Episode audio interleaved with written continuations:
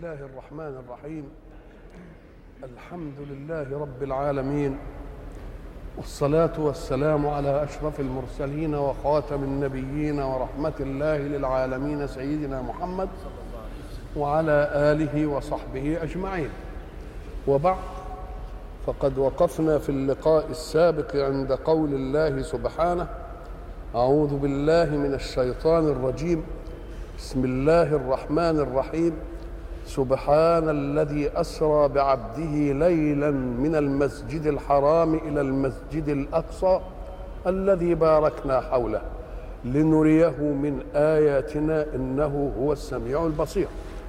وتكلمنا عن الإسراء كحدث حدث لرسول الله تسلية له عما لقيه من الإيذاء. من القوم الذين صدوا عنه وكلفوا السفهاء أن يؤذوه بالقول وبالفعل. وحين ضاقت عليه الأرض بما رحبت فتوجه إلى الطائف ثم لقي ما لقي من العنة والإيذاء ثم رجع إلى مكة فلم يجد من يدخل في جواره إلا رجلا كافرا رق قلبه له فأدخله في جواره وهو المطعم بن عدي. قسوة من الأرض ما أبشعها فأراد الحق سبحانه وتعالى أن يسلي رسوله بأن هذا جفاء الأرض فانظر حفاوة السماء. فجاء حدث الإسراء والمعراج وقلنا إن حدث الإسراء جاء أولا ثم جاء بعده بنص الحديث الجامع لهما حدث المعراج. والإسراء آية أرضية من المسجد الأقصى من المسجد الحرام وهو معلوم للقوم.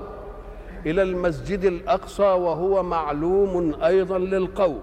والمسافة بينهما أربعين يوما بسير الإبل.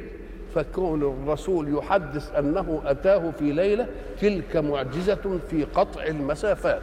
فأراد الحق سبحانه وتعالى أن يقربها لأذهان الحق لأذهان الخلق فقال لا تقيسوا فعل الله بفعلكم لأن فعلكم يقتضي علاجا ويقتضي دواب ويقتضي مسافة وقطع مسافة وهذا حسب الجهد والقوة. ولكن نزه الله في فعله أن يحتاج لزمن. فصدرها بقوله سبحانه أي تنزيها لذاته وتنزيها لصفاته وتنزيها لفعله.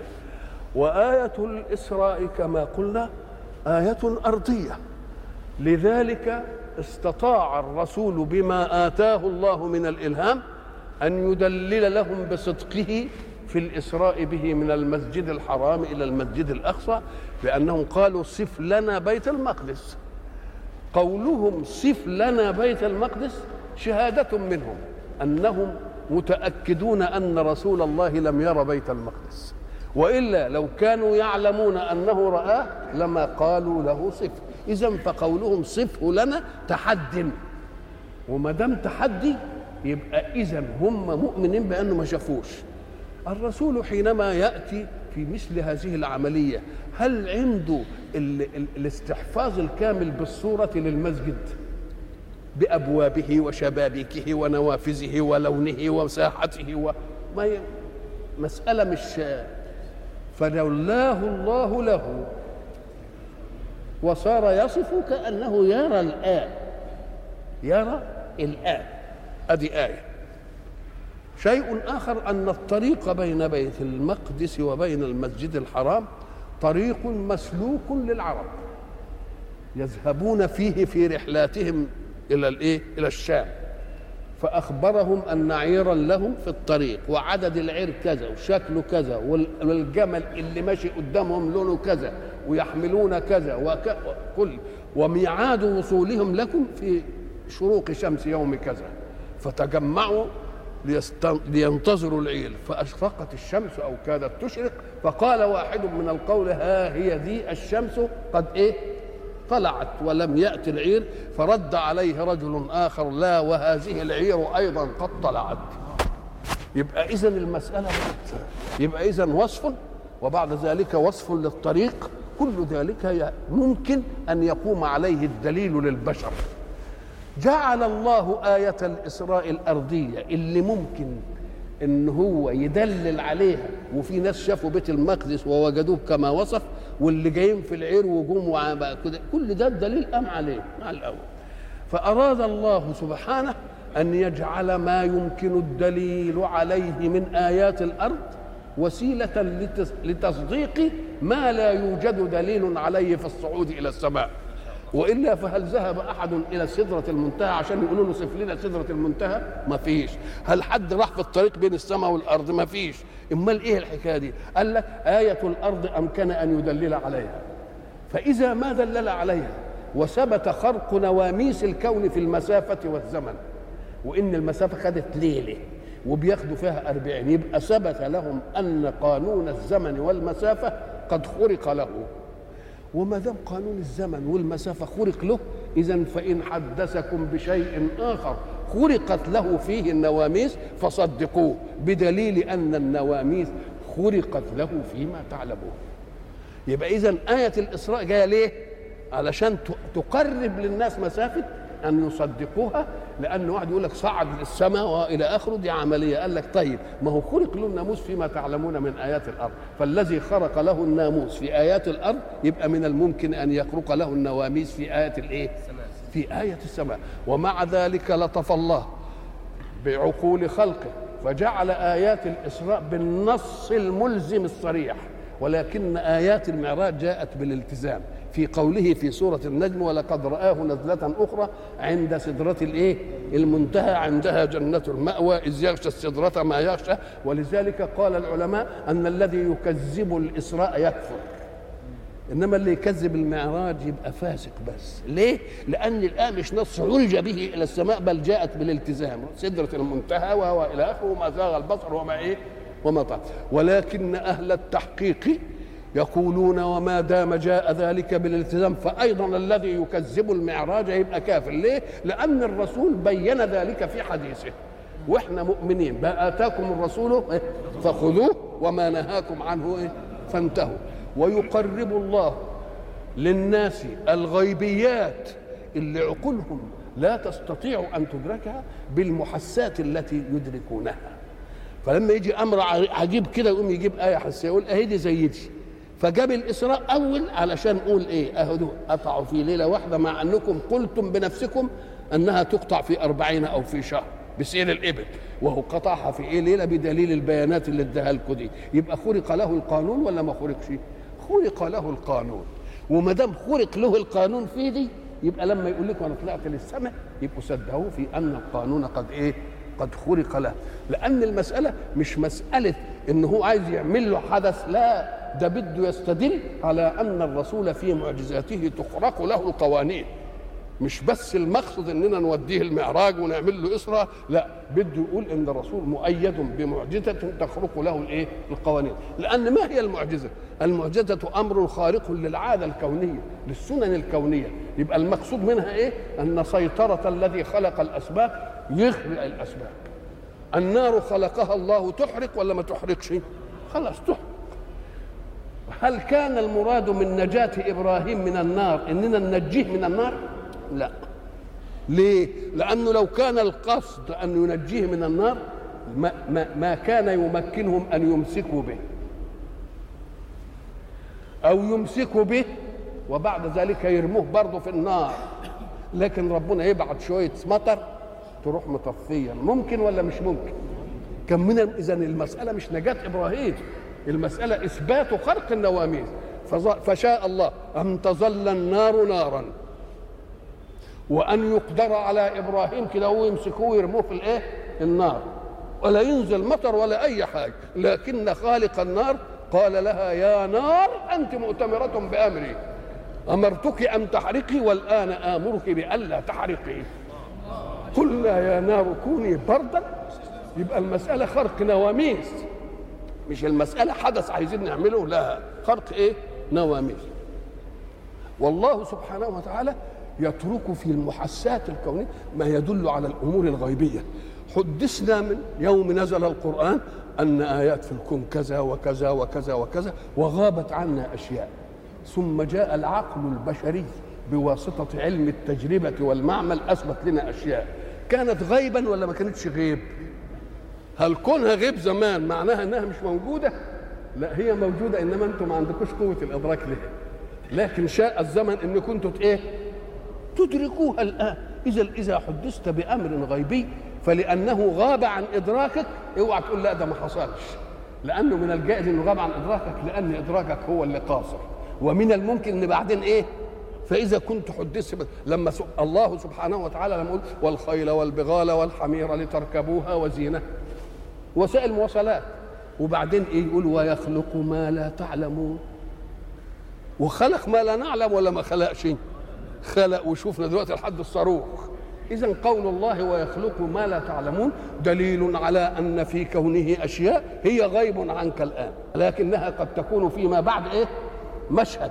فاستدل بصدق الغيب الذي لم تكن تشهده زمان على صدق الغيب فيما لم تشهده الآن وأن الحق ستظل آياته تؤتى في قوله سبحانه سنريهم آياتنا في الآفاق وفي أنفسهم. سنريهم.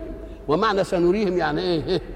يعني مش دلوقتي يبقى لسه هيجي لأن السن للاستقبال طب ما إحنا هنقرأ الآية دي قبل ما تقوم الساعة. يبقى برضه نقراها إيه؟ نريهم ولا سنريهم؟ يبقى اذا سيظل عطاء الله في كونه إلى أن تقوم الساعة. وهو التي أشار إليها في قوله حتى إذا أخذت الأرض زخرفها. وزينت وظن أهلها أنهم قادرون عليها. إيه الزرار ده؟ هات مش عارف إيه والزرار ده؟ ود إيه؟ وانقل إيه وانقل إيه؟ وظن أهلها أنهم قادرون عليها. أتاها أمرنا إيه؟ ليلا أو نهارا كأن لم تغن بالأمس. اذا فالغيبيات التي نحدث عنها نستأنس بالغيبيات التي كانت غيبيات ثم صارت إيه؟ أمور محسة الآن. الحق سبحانه وتعالى لما يجي يقول لك أنفق علشان النفقه بتاعتك دي أنا هضاعفها لإيه؟ لعشرة امثالها أو ل 100 مثل أو ل 700 مثل يقوم يضرب لي مثل بأمر محسوس تقول يا سلام أنا حسنة واحدة ريال ولا جنيه عمدونه يدي لي قد كده أقول لك آه يديك. يقوم يضرب لك مثل محس. أنت بتشهده كل يوم. وتشهده في إيه؟ في مناط استبقاء حياتك في القوت. اللي هي الحاجة اللي يقول انت بترمي في الأرض بذره حبايه غلة. ولما ترميها تقوم الأرض تقوم الدها بإيه؟ اولا الحباية نفسها فيها مقومات حياتها. إلى أن تستطيع بجذورها أن تأخذ مقومات الحياة من الأرض. يقوم لما تنبل كده إيه؟ وبعدين يطلع لها زبان يقوم يرشق في الأرض. الحباية نفسها تتعمل ورقتين اتنين أو ورقة. تقوم تمد لحد الجذر ما يعمل إيه؟ ما ياخد في الأرض وبعدين ياخد من الايه اذا ففيها ذاتية الايه فيها ذاتية النمو. لما لما نجيب الفول النابت وننبته بتطلع له إيه؟ الزبالة بتاعته دي. الزبالة دي لما بيجي في الأرض الزبالة دي تبقى جذر تقعد الفلقتين دول يتحولوا إلى ورقتين. ياخدوا الغذاء من الجو والبز ده أهو ياخد من الأرض. يظل كده إلى أن الجذر ده يبتدي يمص في الأرض الله. اذا ففيها غذاؤها الإيه؟ الذاتي. لحد ما تقوى على أنها تأخذ من إيه؟ تأخذ من من غيرها. يقول إيه حبايه القمح بترميها في الأرض تطلع لك كم سنبلة؟ سبع سنابل. الجذور تروح مطلعة دم كتير. وكل سنبلة يبقى فيها كام؟ يبقى أحسبها كده بقت كام؟ 700 الله بقى حبة واحدة. طلعت لي إيه 700 اذا لو يحدثك الله بأن جنيه واحد هيخليه لك 700 ما تكذبش. ليه؟ لأن الأرض وهي مخلوقة لله أعطيتها حبة فأعطتك 700 مخلوقة لله. يبقى إذا كان المخلوق لله يدى كده. يبقى الله ما يديش يبقى إيه؟ اذا ففيه آيات تحس لتكون إيه؟ دليلا على ما لا على ما لا إيه؟ على ما لا يحس. ويجي بعدين العلم الحديث يقرب لنا المسافات. دلوقتي مثلا كان زمان ما حدش يقدر يصعد في السماء يختنق ويموت. مش كده؟ دلوقتي بيروحوا للايه راحوا للقمر. وبيعملوا دلوقتي عشان يروحوا فين؟ المريخ الله! إيه الحكاية؟ بقى إذا كان البشر استطاع إن هو يخل يطلع الإنسان من حتة إلى حتة ما فيهاش هوا ويمكن له ويدي له حياته ويعيش ويقعد مدة طويلة ويلف حوالين مش عارف إيه وإيه وإيه. إذا كان البشر قد استطاع أن يفعل هذا. ألا يقدر رب محمد أن يصنع له لحظة يذهب فيها إلى السماء؟ وبعد ذلك يظل المدة اللي يظلها ويستقبل من الله ثم يعود إلى الأرض. ده, ده طلعوهم للسماء وجابوهم بزر رجعوه إذا كان البشر يستطيع ذلك يبقى دي مثل بتقرب لنا المسافات ولا لأ؟ تقرب لنا الإيه؟ تقرب لنا المسافات. الحق سبحانه وتعالى حين يخرج رسول الله صلى الله عليه وسلم إلى أمر معجز كوني يبقى له فيه عمل. العمل اللي إحنا قلنا عليه شرح الصدر وحط مش عارف إيه. الله. ده إحنا لما بننتقل من بلد إلى بلد بنعد نفسنا إعداد لما يناسب جو هذه البلد. ونقول لك خد الحقن واعمل دي مش عارف إيه واعمل إيه واعمل إيه. الله. يبقى ربنا لما بده ينقل محمد إلى السماء يبقى ما يعملش فيه عملية زي دي. الله. وإذا كان سيلتقي بالملائكة. طب الملائكة دول أجسامهم جن مخفيين. الله. وهيلاقي الأموات اللي ماتوا قبله من الرسل. يبقى لازم إيه اللي يحصل؟ لازم يحصل حاجة في تكوينه صلى الله عليه وسلم. يحصل حاجة في تكوينه صلى الله بحيث يستطيع أن يلقى الإيه؟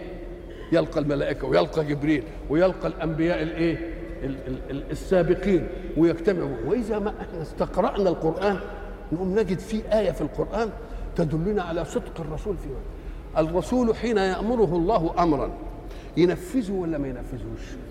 ينفذه فإذا كان الله قد قال له في كتابه واسأل من أرسلنا من قبلك من رسلنا. يبقى طلب رسول طلب الله من رسوله يسأل هيه مين؟ من سبق من الرسل. طب ويسألهم إزاي بقى إن شاء الله؟ لا يمكن أن يسألهم إلا إذا وجدت إيه, إيه؟ مجابهة. فإذا حدثنا وقال ده التقيت بالأنبياء نقول له صدقت دي تصديق لقول الله واسأل من أرسلنا إيه؟ من قبلك من رسلنا. أجعلنا من دون الرحمن آلهة إيه؟ يعبدون. والفكرة كلها دائرة حول يقين المؤمن بصدق رسول الله. عقلك فهمها ولا ما فهم؟ ما أكثر ما لم يفهمه عقلك في الكون. وظل غير مفهوم إلى أن يفهم تباعا شوية النهاردة وشوية بكرة إذا عقلك ما هوش المقياس اللي تعمل به ليه؟ قال لك لأن عقلك وسيلة إدراك. ولك وسائل إدراك متعددة. لعينك وسيلة إدراك. أذنك وسيلة أنفك وسيلة إدراك. ذوقك وسيلة إدراك. لمسك وسيلة إدراك. إذا فكل وسائل الإدراك هل هي مطلقة الإدراك ولا محددة بقوانين؟ الودن بتسمع لكن إذا الصوت بعد والذبذبة ما وصلتنيش الذبذبة بعترت قبل ما تصل إلى ودني أسمع؟ ما أسمع. إذا إذا إدراك الأذن للصوت له قانون والعين تفضل يا عيني تشوف كده وكل ما يبعد عنك شوية إيه؟ يقل يقل يقل لحد ما إيه؟ أنت تبص مثلا إلى نهر أو إلى شارع طويل تقوم الشارع يبقى واسع كده كل ما تبعد عنك الشارع يعمل إيه؟ هو بيضيق ولا ولا مساحته هي هي. أمال إيه اللي بيخليه؟ ادراكاتك كل ما تبعد يقوم لحد ما تلاقي الإيه؟ التقوا مع هم ما التقوش ولا أي حاجة. تشوف راجل مثلا طوله مترين مثلا. وبعد ذلك يقعد يبعد عنك يبعد عنك يبعد عنك يتل ويبعد عنك لما يبقى زي الطيف زي الطفل. وبعدين زي اللعبة مسقوطه كده وبعدين يختفي خالص. اذا فكل وسيلة إدراك لها قانونها ولا لأ؟ كذلك عقلك له قانونه. اوعى تفهم بقى ان عقلك لازم يدرك كل حاجة زي أي وسيلة إدراك له إيه؟ له إيه؟ قانون. بدليل إن إحنا لما نحب نتغلب على قانون العين نقول ده ما بيشوفش نقوم نعمل له نظارة تكبر له الإيه؟ تكبر له الحاجة. يقوم اللي ما كانش يدركه الأول يستطيع إنه إيه؟ إنه يدركه الإيه؟ الان ولا نجيب له مثلا عدسة كده ونحطها له في ودنه. اللي ما كانش بيسمعه يقدر إيه؟ يقدر بيسمعه المجهر والميكروسكوب الاثنين دول بيعملوا إيه؟ ما هم بيقوم وسائل الإدراك في أن تدرك ما لا يدرك بالطبيعة. لأن المجهر يكبر لك الشيء وما دام يكبره يعمل لك الشيء مثلا قد كده 10 مرات 20 مرة 50 مرة. فما دام يكبر تشوفه. طيب أو أو يقرب لك البعيد. يا يكبر لك المرئي وده المجهر. يا يقرب لك البعيد وده مين؟ الميكروسكوب. يبقى اذا إيه الاثنين؟ اذا فكل وسيلة إدراك لها قانونها فالعقل له قانون. فإذا حدثت بشيء عقلك ما يعرفش الذي حدثك توثقه صادقا يبقى انتهت الإيه؟ المسألة. وما دام وثقت صادق يبقى خذها على أنه. ولذلك سيدنا أبو بكر حينما قالوا له إن صاحبك يحدث بأنه حصل منه كتو الإسراء والعملية اللي عملها دي. قال إن كان قال فقد صدق. يبقى الحجة عنده إيه؟ مش إن عقله يساعده بل إن هو يقول. يبقى قوله هو إيه؟ قالوا له بقى أنت قال قال ده أنا بصدقه في أكثر من كده. ده أنا بصدقه في خبر السماء يأتيه من الوحي ومش عارف إيه مش هصدقه في هذه الإيه؟ يبقى استعمل عقله برضه ولا لا؟ استعمل إيه؟ استعمل عقل إذا فآية الإسراء كانت آية أرضية يمكن أن يقام عليها الدليل ويمكن أن يفهم الناس أن القانون قد خرق لمحمد.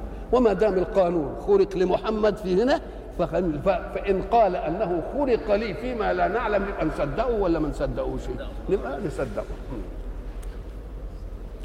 هنا بقى تجد السورة اللي مسماها سورة الإسراء ومسماها بسورة بني إسرائيل. لها اسمين الإسراء وده الاستهلال أهو ونجد ما فيش إلا الآية دي. بس سبحان الذي أسرى بعبده إلى قوله إنه هو السميع الإيه؟ البصير. وبعدين كلها هتتكلم بقى عن حاجات تانية. دخل بني إسرائيل وقصتهم مع موسى وإلى آخره. يبقى إذا سورة الإسراء الإسراء خد منه آية واحدة والباقي الأغلبية والجمهرة خدها مين؟ بنو إسرائيل تبقى إيه المسألة ليه كده؟ طب إحنا قلنا الحكمة في الإسراء بعد آخر سورة النحل إنه كان في ضيق مما يمكرون وكان في متاعب فربنا حب إيه؟ إيه؟ يسلي فعمل له الإسراء طب وجيه بعدها ليه كده؟ قال لك آه لأنهم ألفوا أن الرسول موسى عليه السلام جاي لبني إسرائيل فلما يجي محمد عشان يقول أنا رسول الناس كافة يقولوا لا أنت بس إن كنت حتى رسول تبقى لمين؟ للعرب زي بس إحنا وإحنا ده رسالتنا وبيت المقدس علم لهم وخاصة إن إحنا كانت القبلة الأولى بتاعتنا بيت الإيه؟ بيت المقدس. إيه الحكاية بقى بتاعت القبلة الأولى بيت المقدس؟ وبعدين ربنا يسري برسول الله من المسجد الحرام إلى المسجد الأقصى إيه الموضوع قال لك علشان يثبت دخول بيت المقدس في في مقدسات الإسلام ما يقولوش دي بتاعتنا ويبقى روحوا شوفوا لكم أنتوا حتة ثانية يبقى ما دام بقى من المسجد الحرام إلى المسجد الأقصى وبقى هيبقى قبلتنا ومش عارف إيه يبقى إيه الإسلام دخل إيه دي في حوزته ما يقدروش بقى يقولوا ده رسول العرب بس حتى نصدقوا بأنه رسول لا ده رسول الناس كفاه ومقدساتكم دخلت في إيه؟ بدليل أنهم اتجهوا إليها كذا شهرا في إيه؟ في الصلاة يبقى جاب الحكاية دي وهيجيب بقى بني إيه؟ بني إسرائيل. يقول الحق وآتينا موسى الكتاب. طبعا إحنا آتينا موسى الكتاب يعني أوحينا إليه بالكتاب والكتاب المراد به مين؟ التوراة. لكن الكتاب إذا أطلق بدون موسى وبدون عيسى يبقى ينصرف إلى الإيه؟ إلى القرآن. لكن لما يقول موسى الكتاب يبقى مين؟ التوراة. عيسى الكتاب يبقى مين؟ الإنجيل. لكن إذا أطلق الكتاب ينصرف إلى مين؟ ينصرف إلى الإيه؟ إلى القرآن. وآتينا موسى آتينا يعني أوحينا. هنا الوحي قد يكون بمعاني الأشياء ثم الرسول يعبر عنها بألفاظه. أو يعبر عنها رجاله وحواريه بألفاظه. يبقى الوحي للمعاني. كما يتحدث لنا رسول الله في الأحاديث النبوية. الأحاديث النبوية اللفظ من مين؟ من, رسول الله صلى الله عليه وسلم. ولكن المعاني من مين؟ من الحق أهل التوراة والإنجيل زي مين؟ زي حديث رسول الله. طب وش معنى قلنا بقى لا ده القرآن بلفظه؟ قال لك لأن القرآن نزل كتاب منهج زي التوراة والإنجيل. ونزل كتاب معجزة. معجزة يعني ما حدش له فيه عمل. يبقى لازم اللفظ بتاعه كما وصل من الله. لأنه إيه؟ معجزة. وما دام معجزة يبقى ما فيش لحد له إيه؟ لا. يبقى الرسول عليه الصلاة والسلام أوحي إليه حاجتين اثنين أوحي إليه لفظ ومعنى ده في القرآن. وأوحي إليه معنى في الإيه؟ في الحديث. قال وآتينا موسى الإيه؟ الكتاب. أي التوراة. طيب الإيتاء الكتاب معناها أوحينا. ما هو الإيتاء سبب وما, وما كان لبشر إيه؟ أن يكلمه الله إلا وحي أو من وراء حجاب أو يرسل رسولا فيوحي بإذنه ما يشاء. ما فيش مباشرة كده على الأول. فإذا كان الله قد آتاه بالايه بالوحي يبقى آتينا موسى الكتاب أوحينا إليه بمعانيه. خلاص كده؟ وآتينا موسى الكتاب الكتاب ده عاملينه لموسى لوحده ولا جعلناه ليبلغ إلى بني إسرائيل ليرسم لهم طريق الهدى إلى الله؟ وأتينا موسى الكتاب وجعلناه إيه؟ هدى لبني إسرائيل زي الآية برضه الثانية. أتينا موسى فلا تكن في مرية إيه؟ من لقائه وجعلناه برضه هدى إيه؟ لبني إسرائيل في سوره السجدة. وآتينا موسى الكتاب وجعلناه هدى. والهدى قلنا الطريق الموصل للغاية من أقصر الوجه. هدى يعني طريق موصل للغاية من إيه؟ من أقصر وجه وبأقل إيه؟ تكلفة. ولذلك يقول لك مثلا الطريق المستقيم يعني إيه؟ لأن ثابت عندنا في الهندسة إن الطريق إذا عوج انكسر ولا انحنى يبقى طويل ولا مش طويل؟ فبيجي كده على طول كده. يبقى قصير ولا مش قصير؟ يبقى قصير. وآتينا موسى الكتاب وجعلناه هدى لبني إسرائيل. خلاصة الهدى إيه؟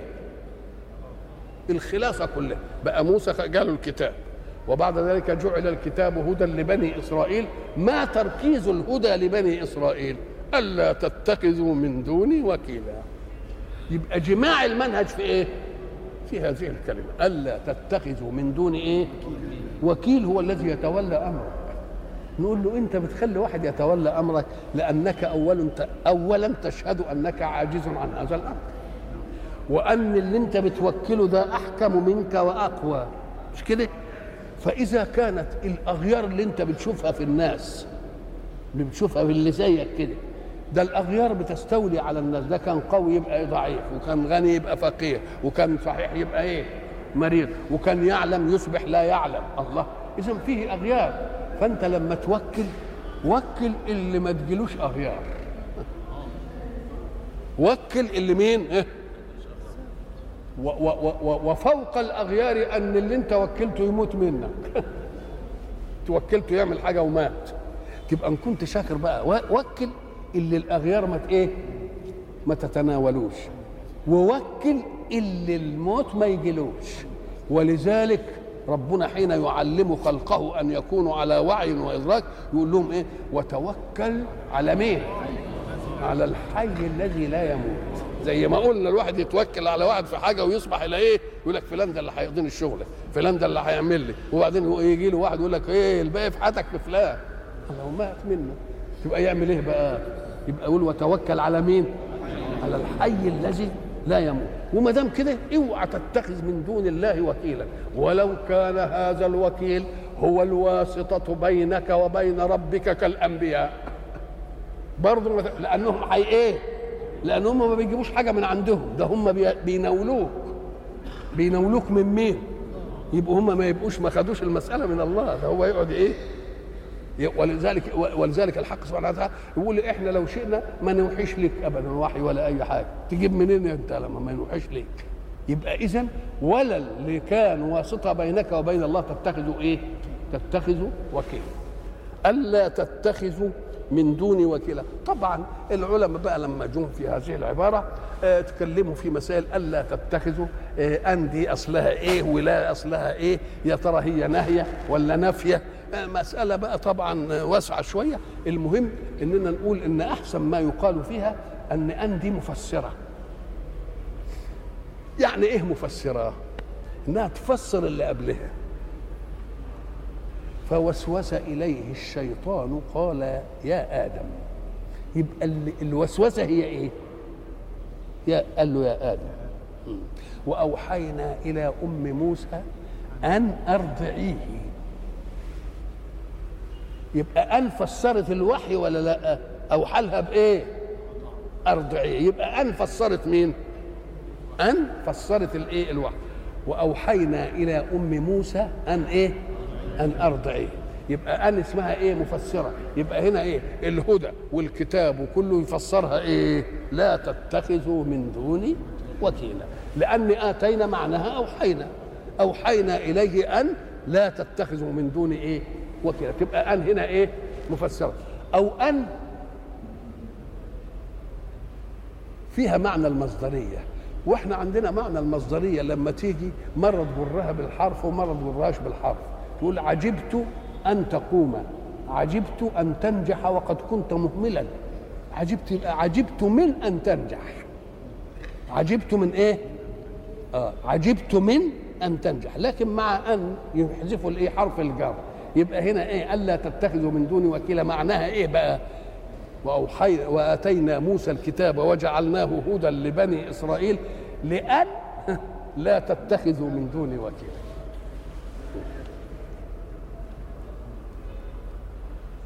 ذرية من حملنا مع نوح. أهو واحد يقول لك ذرية من حملنا مع نوح دي ذرية منصوبة كده وجاية ما فيش فعل ينصبها أم قال لك في حاجة اسمها إيه؟ الاختصاص لقصد المدح. أخصكم أنتم يا مين؟ يا ذرية مين؟ نوح. طب وايه يعني اشمعنى ذرية نوح؟ أما قال لهم نوح إحنا عملنا فيه إيه؟ إحنا خدنا اللي أمنوا بيه ونجيناهم من الطوفان والغرق. كويس كده؟ وحافظنا على حياتهم وأنتم ذريتهم. فلازم تذكروا هذه النعمة لله. أن بقاءكم الآن من بقاء آبائكم. وبقاء آبائكم كم مين؟ كم من, من ويا نوح يا ذرية من حملنا مع نوح أكنه بيمتن عليهم بيقول لهم يا ناس يا يا يا يا ناس من أكرمناهم بالنجاة من ويا نوح استمعوا إلى منهج الله لأنكم آباءكم جربوا الله في أن اللي يؤمن به يكون له إيه؟ يكون له نجاة من أي إيه؟ من أي حادث ذرية من حملنا مع نوح طب وحملنا مع نوح قال لك ليه؟ قال لك إنه كان عبدا شكورا. هنكرم ذريته. لأنه إيه؟ كان عبدا إيش؟ الله. اذا العمل الصالح للواحد ينفع مين؟ ينفع الذرية. فبيقول لهم إنه كان عبد شكور ولذلك إحنا هنلاحظ مين؟ ذريته. ولاحظ ذريته مش هنسيبهم يتخبطون في تيه هنرسل لهم هدى يبين لهم الطريق الإيه؟ الطريق الإيه؟ الطريق الصح. وإحنا قلنا إن الآباء في قول الحق سبحانه وتعالى ينشغل دائما بمين؟ الواحد ينشغل اولا بقوته. فإذا ما تيسر له قوته اليوم يقوم يقول لك إيه عايزين نبقى قوت يعني ولو سنة. ولما يبقى عنده سنة يقول لك للعيال. مش كده؟ عمال إيه بيترقى. بيترقى. يبقى اذا تمر على الإنسان. لحظة يبقى خير أبنائه وذريته أكثر من خيره. إما ابنه يبقى تعبان يبقى هو بده يتنقل التعب لمين؟ التعب له هو. ولذلك بيقول لك المشغولية دي بتاعت الناس يجب أن يتجهوا فيها إلى شيء. أنت بتنشغل ليه؟ لأنك أنت يمكن بتبقى فتوه وبعدين تضعف. ما تقدرش على نفقة ولادك ادي واحد أو هتفضل قوي بعدين تموت. تسيب عيالك إيه؟ قال لك بقى زي ما قلنا سيبهم لمين؟ اللي لا يضعف ولا ولا يموت. وليخشى إيه؟ الذين لو تركوا من خلفهم ذرية ضعافا خافوا عليهم. نقول له ما دام خايف عليه اعمل إيه بقى؟ اوعى تقول اعمل له في البنك ولا اعمل له عقارات ولا اعمل له ارض ولا اعمل له تجارة لأن دي كلها إيه؟ عرضة ان إيه؟ تذهب يجي ولد مفسود يضيع الدنيا دي إيه؟ كلها. انما استبقي لهم مين؟ استبقي لهم تأمين حياتهم في يد خالق الحياة. وليخشى الذين لو تركوا من خلفهم ذرية ضعافا إيه؟ خافوا عليهم. فليتقوا الله وليقولوا قولا إيه؟ قولا سديدا. ولذلك إحنا قلنا إن الحق سبحانه وتعالى حينما يطلب منا ذلك يدينا صور واقعية يحكيها القرآن. حينما التقى العبد الصالح مع موسى مرة له حكاية خرق السفينة ومرة قتل الغلام ومرة الايه إذا أتيا قرية استطعما إيه؟ استطعما أهلها يعني إيه؟ طلبوا منهم الطعام. وطلب الطعام أصدق سؤال من السائل. يمكن السائل لما يقول لك اديني جنيه تقول ده بيكنزه ابن الإيه؟ ده هيدكنه ده هيعمل. إنما يقول لك اديني رغيف اكل يبقى ده سؤال صادق ولا مش صادق؟ آه طب حط له. والله إن كان شبعان ما هو هياكل على قده. إذا طلب الطعام أصدق أنواع السؤال. فإذا كانت القرية قد ضنت عليهم بالطعام تبقى تضن عليهم بما فوق الطعام أكثر ولا لا؟ أكثر. تبقى قرية لئيمة ولا قرية كريمة؟ لئيمة. لما جه وشاف جدار كده عمال بيشرخ كده وبيتلخلخ قام قال ده الجدار ده هيقع. فراح إيه نقده وباني للجدار. اللي وياه سيدنا موسى قال له يا شيخ أنت ده قرية لئيمه إحنا طلبنا منهم طعام آه فما رضيوش. تقوم تبني لهم جدار ولا تاخدش عليه أجرة.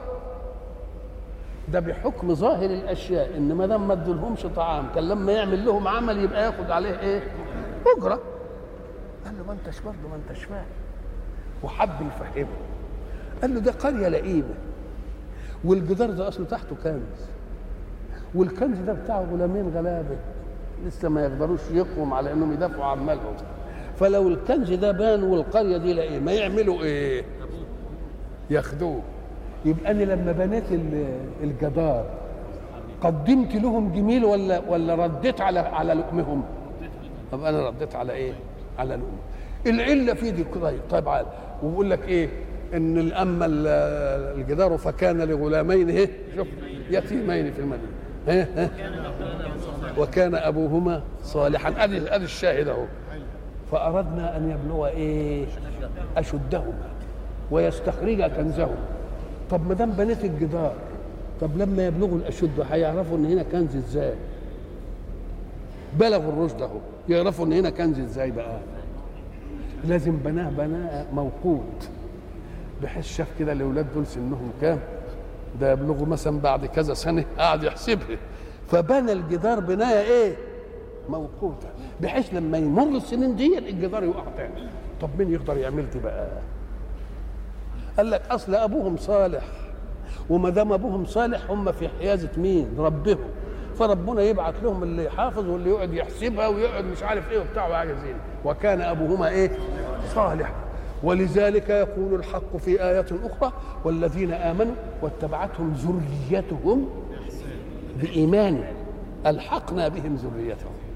يبقى كرامة للآباء إننا نخلي أولادهم إيه؟ وإن كانوا قد قصروا في العمل عن آبائهم. وما ننقص آبائهم العمل بتاعهم. مش ناخد اللي عملوه أبوه ونوزعه عليهم بالنعمل متوسط حسابي لا. اللي عملوا هم ياخدوا بالكامل بس نلحق به مين اذا قول الله ذرية من حملنا يعني يا ذرية من حملنا مع نوح.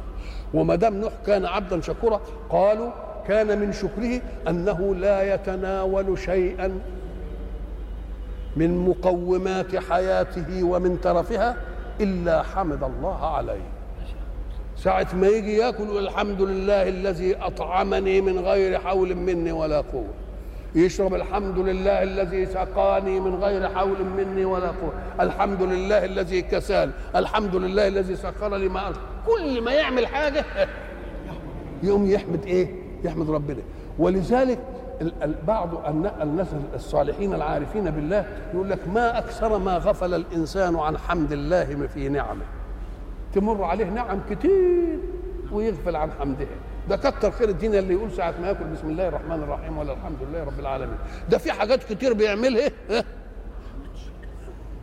ولذلك يقول لك آه لما يعقل بقى كده ويكبر يقول لك أنا عايز أعمل اسمه حمد القضاء.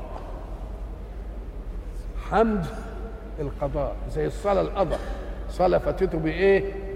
يقوم يقول الحمد لله على كل نعمة أنعمتها علي يا ربي ونسيت أن أحمدك عليها. ويقعد بقى كل ما هو قاعد فاضي يقول الحمد لله على كل نعمة أنعمتها علي ونسيت أن أحمدها ويتعدى ذلك إلى أن يحمد الله عن الناس الذين أنعم الله عليهم ولم يحمدوه. يقول الحمد لله عن كل ذي نعمة أنعمت عليه ولم يحمدك. يعني بيقوم بداله. بداله. ولذلك يقول لك النعمة التي يحمد الله عليها لا يسأل الإنسان عنها يوم القيامة لأنه أدى حقها من الحمد ومن الإيه؟ ومن الثناء. إنه كان عبدا إيه؟ شكور. والشكر ده صحيح شكر للمنعم شكر للمعطي ثناء عليه إنما هو تجارة للشاكر. هو تجارة لمين؟ للشاكر. لأن لئن شكرتم لأزيدنكم. يبقى ربنا مش عايز شكرك. إن كنت عايز الخير ليك داوم الشكر. إن كنت عايز نوصلك بالنعم داوم علينا بالحمد. نعم. ذرية من حملنا مع نوح أي في السفينة. إنه كان عبدا شكورا. في شاكر وفي شكور وفي صابر وفي إيه؟ صبور. ال- ال- الشاكر قد يشكر مرة إنما الشكور اللي دأبه إيه؟ اللي دأبه أن يشكر. إنه كان عبدا شكورا. وقضينا إلى بني إسرائيل في الكتاب. ساعة ما تسمع كلمة قضينا تأخذ معاني متعددة. إنما تلتقي كلها في إيه؟ في قضينا بمعنى حكمنا. وما دام حكمنا يبقى أعلمنا المحكوم عليه. يبقى قلنا قضينا يعني أعلمناهم يبقى صح. وقضينا يعني حكمنا حكما. ما فيش فيه رجعة زي حكم القاضي. نقوم نقول له شوف بقى ساعة ما ينسب قضينا إلى الله. لأن القضاء هو إيه؟ فصل في بين في نزاع. فصل؟ والفصل في النزاع يقتضي واحد يفصل. اللي يفصل ده لا يكون لازم يكون مؤهل لمين؟ للفصل. زي دلوقتي بنقول له روح كلية الحقوق. عشان تدرس القوانين وتعرف مش عارف إيه وتسمع وتعمل كذا وتعرف ترجح الأدلة وتعمل إلى آخره. يبقى لازم اللي بيقضي يكون إيه مؤهل للقضاء. ولو في عرف المتنازعين يمكن يكونوا كلهم أميين ما يعرفوش حاجة. إنما يعرفوا واحد إنه يعني بيقول كلمة الحق وعادل كده يقول لك إحنا رضينا بإيه؟ بحكم فلان. أهو هو عندهم إيه؟ بقى القاضي خلاص. المحكم ده. يبقى قضينا يعني حكمنا في نزاع بس إذا كان القاضي غير الله يبقى القاضي ده لازم يكون مؤهل.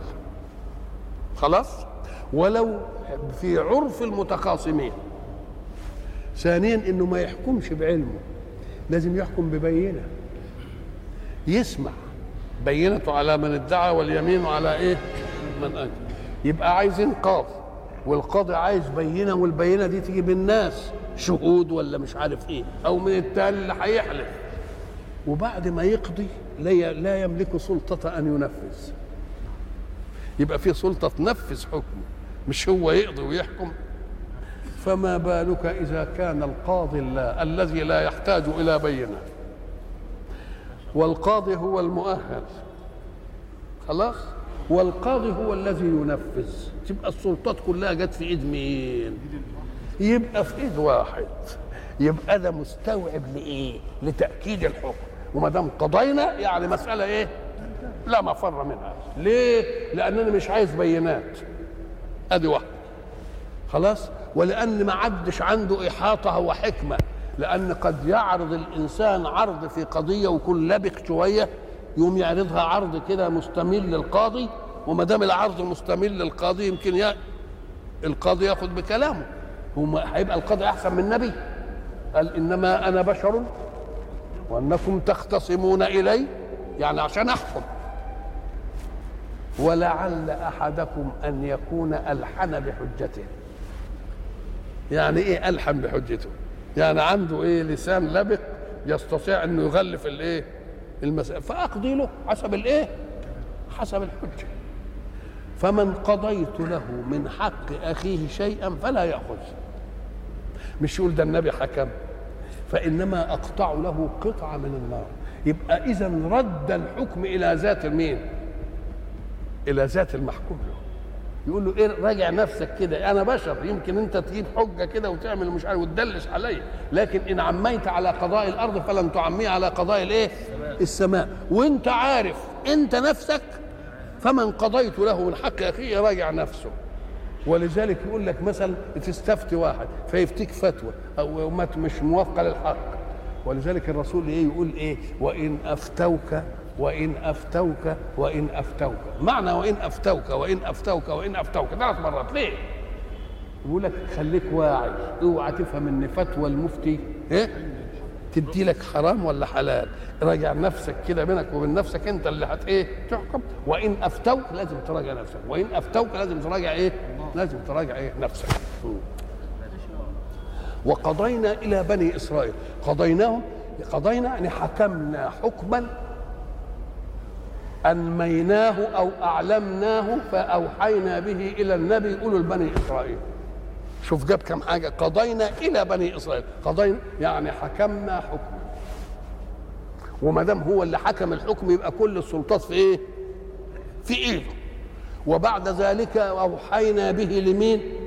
للرسول عشان يقولوا لمين؟ إلى بني إسرائيل يبقى قضينا إلى بني إيه؟ إسرائيل وقضينا إلى بني إسرائيل. في الكتاب برضه قلنا ما دام يجي إسرائيل يجي موسى يبقى الكتاب هو إيه؟ هو التوراة. وقضينا إلى بني إسرائيل في الكتاب. أعلمهم بما يكون منهم من ملابسات استقبال منهج الله على ألسنة الرسل. أينفذونه وينصعهم أم ما ينفذوش ويفسدوا في الأرض. إحنا قلنا لهم أنتوا هيحصل منكم كيت وهيحصل منكم كيت وهيحصل منكم كيت. بالله لما يقول هيحصل منك كيت وهيحصل منك كيت أول حاجة تحصل منه وهو مختار. مش يقول يا سلام ده ده الرسول قال لنا ده أنا هيحصل مني كيت. يقوم يجي في الحاجة الثانية بقى يختشي على عرضه. ما إحنا قلنا لك هيحصل منك كذا وحصل. يبقى اللي نخبرك بيه صدقوا ولا ما تصدقوش يبقى طب وإلى لقاء آخر إن شاء الله.